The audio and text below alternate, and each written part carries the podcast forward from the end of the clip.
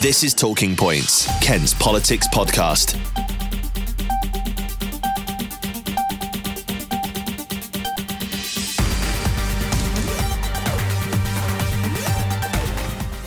Hello and welcome to the Talking Points podcast. I'm your host Oliver Kemp and I'm joined as always by our political editor Paul Francis. How are you doing, Paul? I'm very well, thanks, Ollie, in the circumstances and all things considered. Yes, and as I'm sure people will probably be able to tell by the, the, the quality of the recording, we're not actually in the same room today. Uh, we are practicing social distancing, which is obviously the jargon that we introduced a few weeks ago, which is now smashed into the mainstream. Uh, yes. We're in our own homes, aren't we? We are, and I'm surrounded by uh, any number of cables. It's a bit like some kind of Mission Impossible thing. I feel I'm going to self destruct any moment. But uh, yes, we are, as you Paul, say. Uh, pe- uh, people have called you the Tom Cruise of Kent Online. So uh, whether that's a good thing or not, I don't know. Probably not a good thing. um, I mean, where do we start? You know, it's it's been one of the most intense couple of weeks probably any of us have ever experienced. Uh, as on top of being journalists as well and trying to cover the situation. So, I mean, just first off, Paul, what, what's it been like trying to trying to trying to cover everything that's been going on and keeping the public informed? Well, you know, the weirdest thing is that uh, when you talk to people about this whole crisis, uh, is the fact that you know they compare it to Brexit at the tail end of last year and the general election. That's almost as if that's been completely forgotten by everybody. Uh, and I think the fact that uh, Brexit can be overshadowed by something like this is very, uh, very telling. Yeah, do you remember the the sort of uh, the the days of Brexit? That it was almost quaint looking back. Yeah, it was. Yeah, it was. But you know, who's talking about Brexit now? I mean, I think there is a serious possibility that uh, if the Corona crisis doesn't get, uh, if the government doesn't get on top of it uh, in the timescale they want, then questions will start surfacing about, you know, hey, hold on a minute, what's happening to the UK's negotiations with the EU about Brexit? Because there's just nothing, at least publicly, that appears to be uh, be going on there. I mean, presumably everything else that's getting that's getting uh, you know delayed or cancelled or postponed, then then it, it's likely that those negotiations will have to as well. I mean, I don't know how people are supposed to start negotiations and uh, when we're supposed to be practicing social distancing, borders are being closed, flights are cancelled. You know that presumably how, how is how is that going to be feasible? Is it all going to be done well, through Google Hangouts, maybe? Yeah. maybe who knows?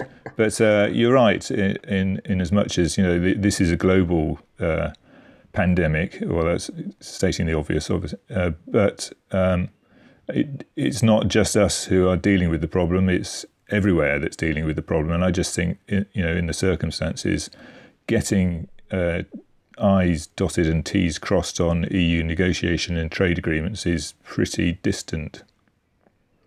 Of course, the government right now will have a lot of other really important things to, to discuss. I mean, Dominic Raab was in, in the House of Commons earlier today talking about how there are hundreds of thousands of, of British nationals stuck abroad at the moment, and they're working really hard to re- repatriate them and try and get them back home. People in Bali and Peru, South Africa, um, lots of people stuck in Spain who went on holiday before the before the lockdowns happened.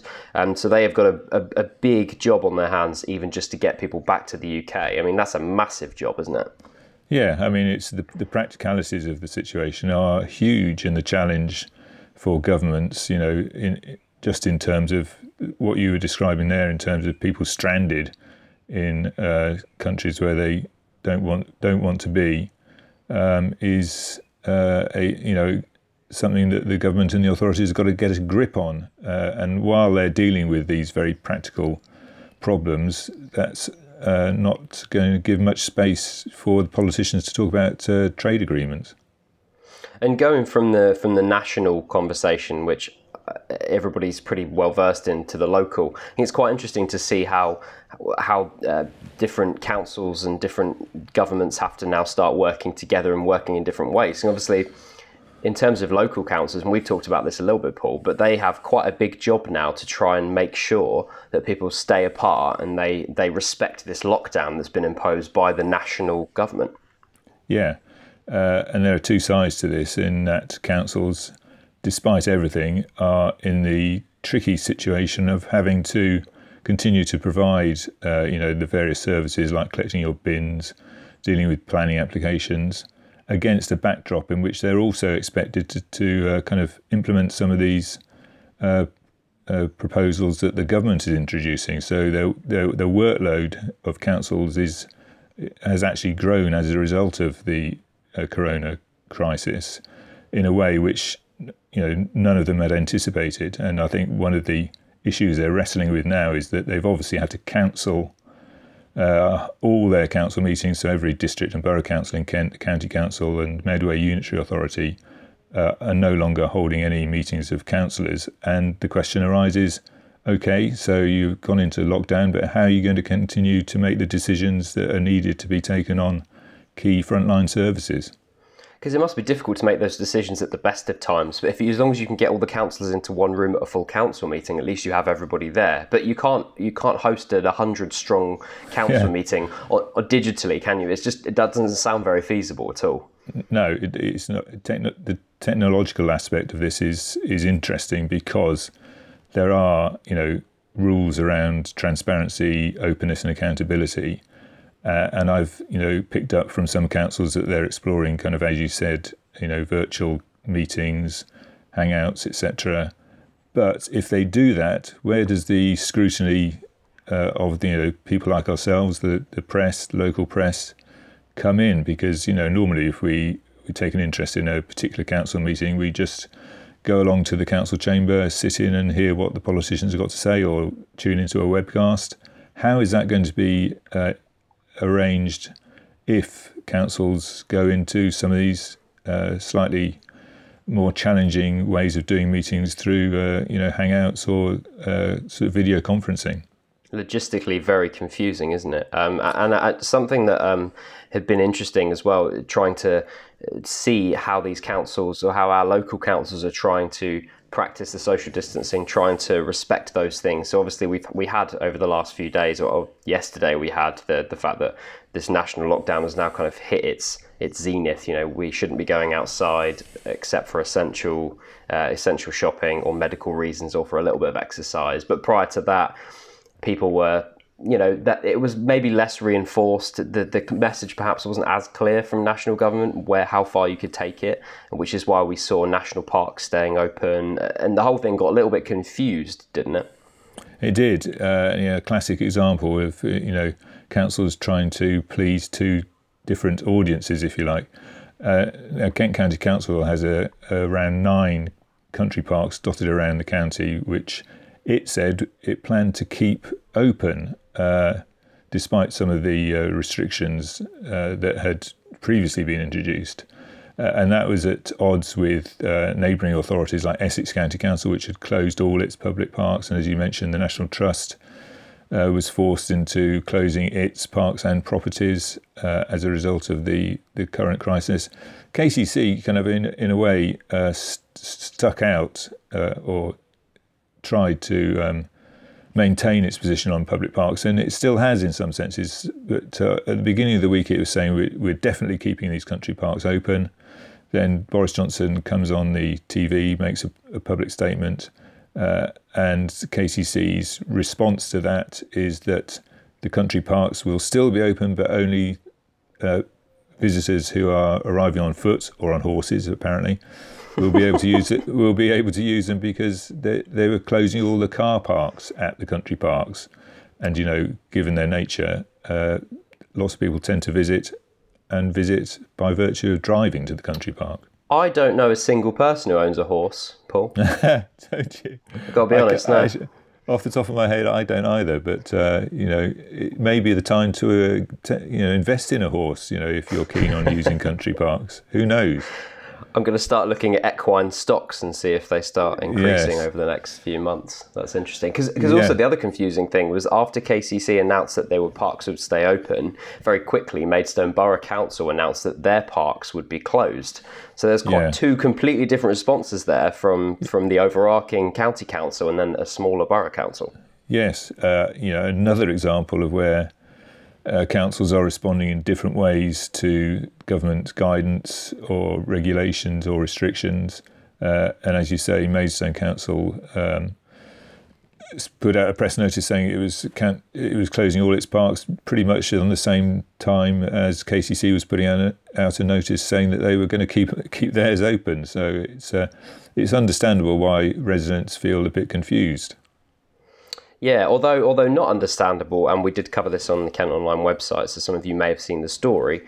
Um, that thousands of, of revelers of the sun turned up in Whitstable the weekend, yes. um, all packed in like sardines uh, to Yeah. enjoy the sun, which which obviously uh, is is completely against this whole idea of making sure we stay apart and try not to spread this virus. I think they were actually branded idiots on our website, which uh, Yeah, actually might be yeah. fairly accurate, to be honest. I think there was a, a, a hashtag COVID idiots began trending at one point. But uh, yeah, as you say, we've seen this and, and, and are continuing to see some of this kind of uh, uh, group gatherings, uh, either by virtue of you know people on tube trains in London, which if you if you've seen some of the pictures today, uh, indicate that people have just not taking on board that uh, that message that they've got to be. Th- is it three meters apart? I think in I think it's New- two.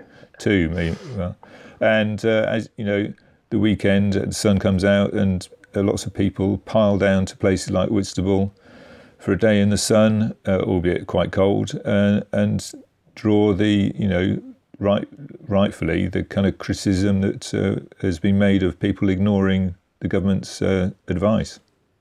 I mean, the public transport one in London is an interesting one because, on the flip side of saying people aren't listening to the advice and they're still getting on tube trains, if your job is not protected and you need to pay your bills, then you have no choice but to travel on the underground to go to work if you're working in London. And this is the this is I guess the problem with um, the, the, what Rishi Sunak, the Chancellor of the Exchequer, announced last week was quite unprecedented in the fact that 80% of wages will be paid to employees through businesses that would be struggling through this crisis. That doesn't include self-employed people. Self-employed people would still need to apply for um, universal credit or I think maybe they were talking about statutory sick pay, but that's ninety-four pounds a week, which is obviously not enough to live on for most people.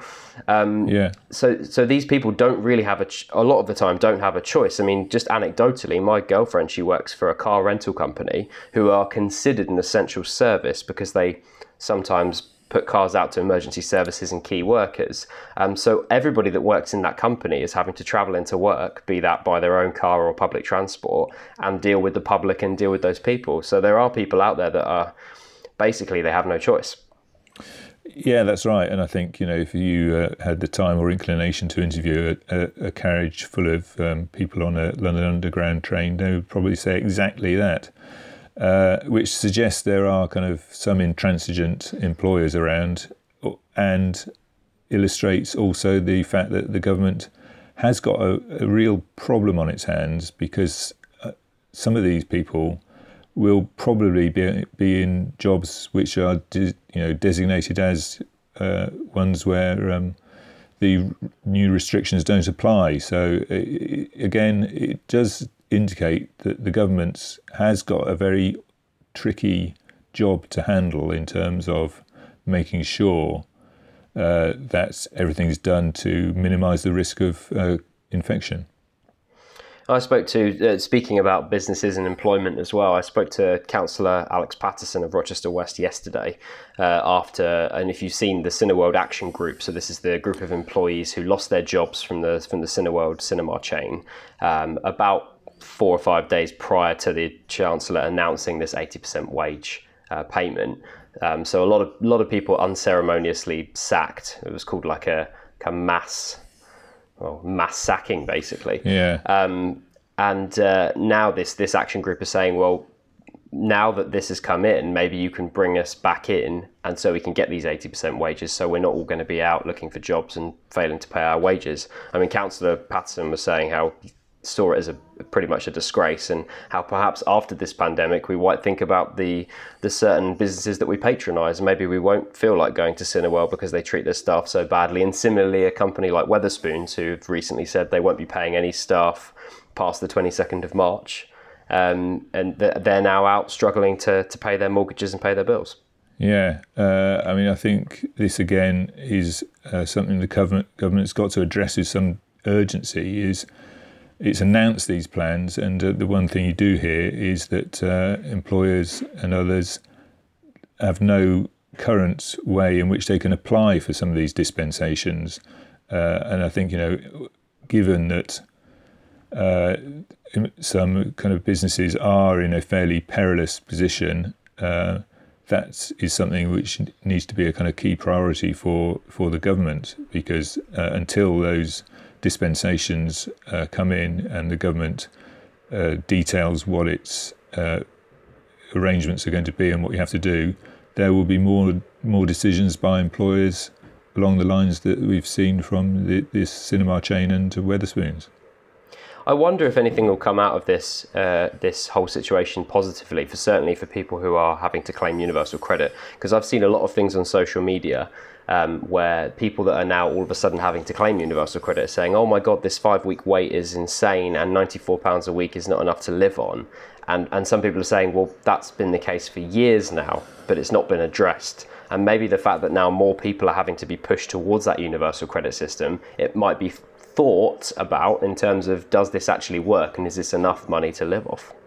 Yeah, it's the kind of law of unintended consequences in some ways, isn't it? You know, uh, you're, you're, right in that uh, you know the, the, discussion around universal credit has led people to take an interest in it who previously would not have taken an interest in it, uh, and uh, you know, along with the eighty percent uh, payment of employees' salaries for three months it's a question of okay, where's the de- where's the detail? How do we go about uh, getting it?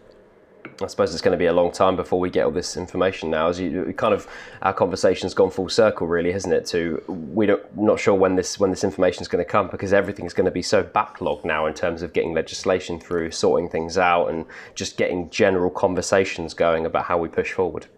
Yeah, and I think one of the interesting things that we're seeing uh, in in the last 24 hours or so is some politicians uh, querying aspects of the new kind of arrangements for uh, you know new impositions on people to stay in their own homes. Uh, Tom Tugendhat, the Tonbridge and Malling MP, who's chairman of the Foreign Affairs Select Committee, raised a point in the Commons yesterday, which was quite interesting. He said, you know, this is this is legislation we need, but he was articulating concerns around the uh, fact that it might, in his words, used for malicious purposes, were it to be extended into other areas of everyday life. Uh, and I think that was a reference to you know the new powers to the police and other authorities to detain, fine people uh, for breaches of um, the, the, new uh, impositions. What's difficult though, isn't it, that if people don't pay attention to this idea that we should be staying in our homes and they still want to go out, I mean, there's very little else you can push to. It feels like pushing to poli- giving police powers is one step down from giving the army powers and going to martial law. You know, there, there's very little else you can do because you can't expect councils to, to be able to police it themselves, can you? So it, it puts no, them in a very difficult position. Yeah, absolutely. And even the police, you know, uh, flagged up some concerns about the uh, the kind of challenges that uh, these new restrictions are going to place uh, on in, on forces. And I, I, spoke to the chairman of the Kent Police Federation earlier, uh, who said, you know, the police policemen will, men and women will always do what's required of them uh, and are flexible and adaptable. But it was, you know, the idea that the police might arrest or detain or fine two people who weren't sort of sufficiently uh, far away from one another that they were in breach of the, the two meter rule. He said that just was, you know, that was not going to happen. Yeah, that's uh, it's difficult to imagine that even being uh, enacted, isn't it?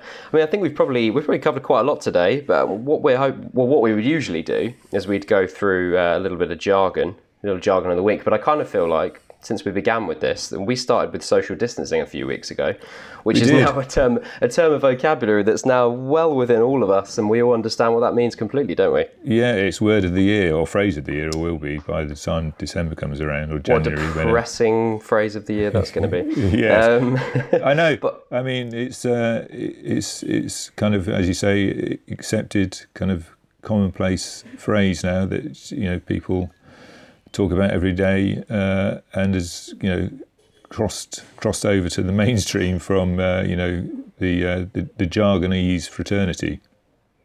It has. Uh, well, let's hope that not mo- not more of the jargon that we've talked about on this podcast comes alive and comes into the mainstream because some of it is pretty awful. Um, but we yeah. will be back again next week with some more jargon. We're going to be doing these our own social distancing talking points podcasts over the next few weeks to keep everyone informed and, and keep discussing what's going on in in uh, in local councils and in politics. But uh, yeah, thank you so much for listening, and we'll uh, we'll see you soon. See you later, Paul. Cheers, Ollie. See you soon. Talking Points, Kent's Politics Podcast.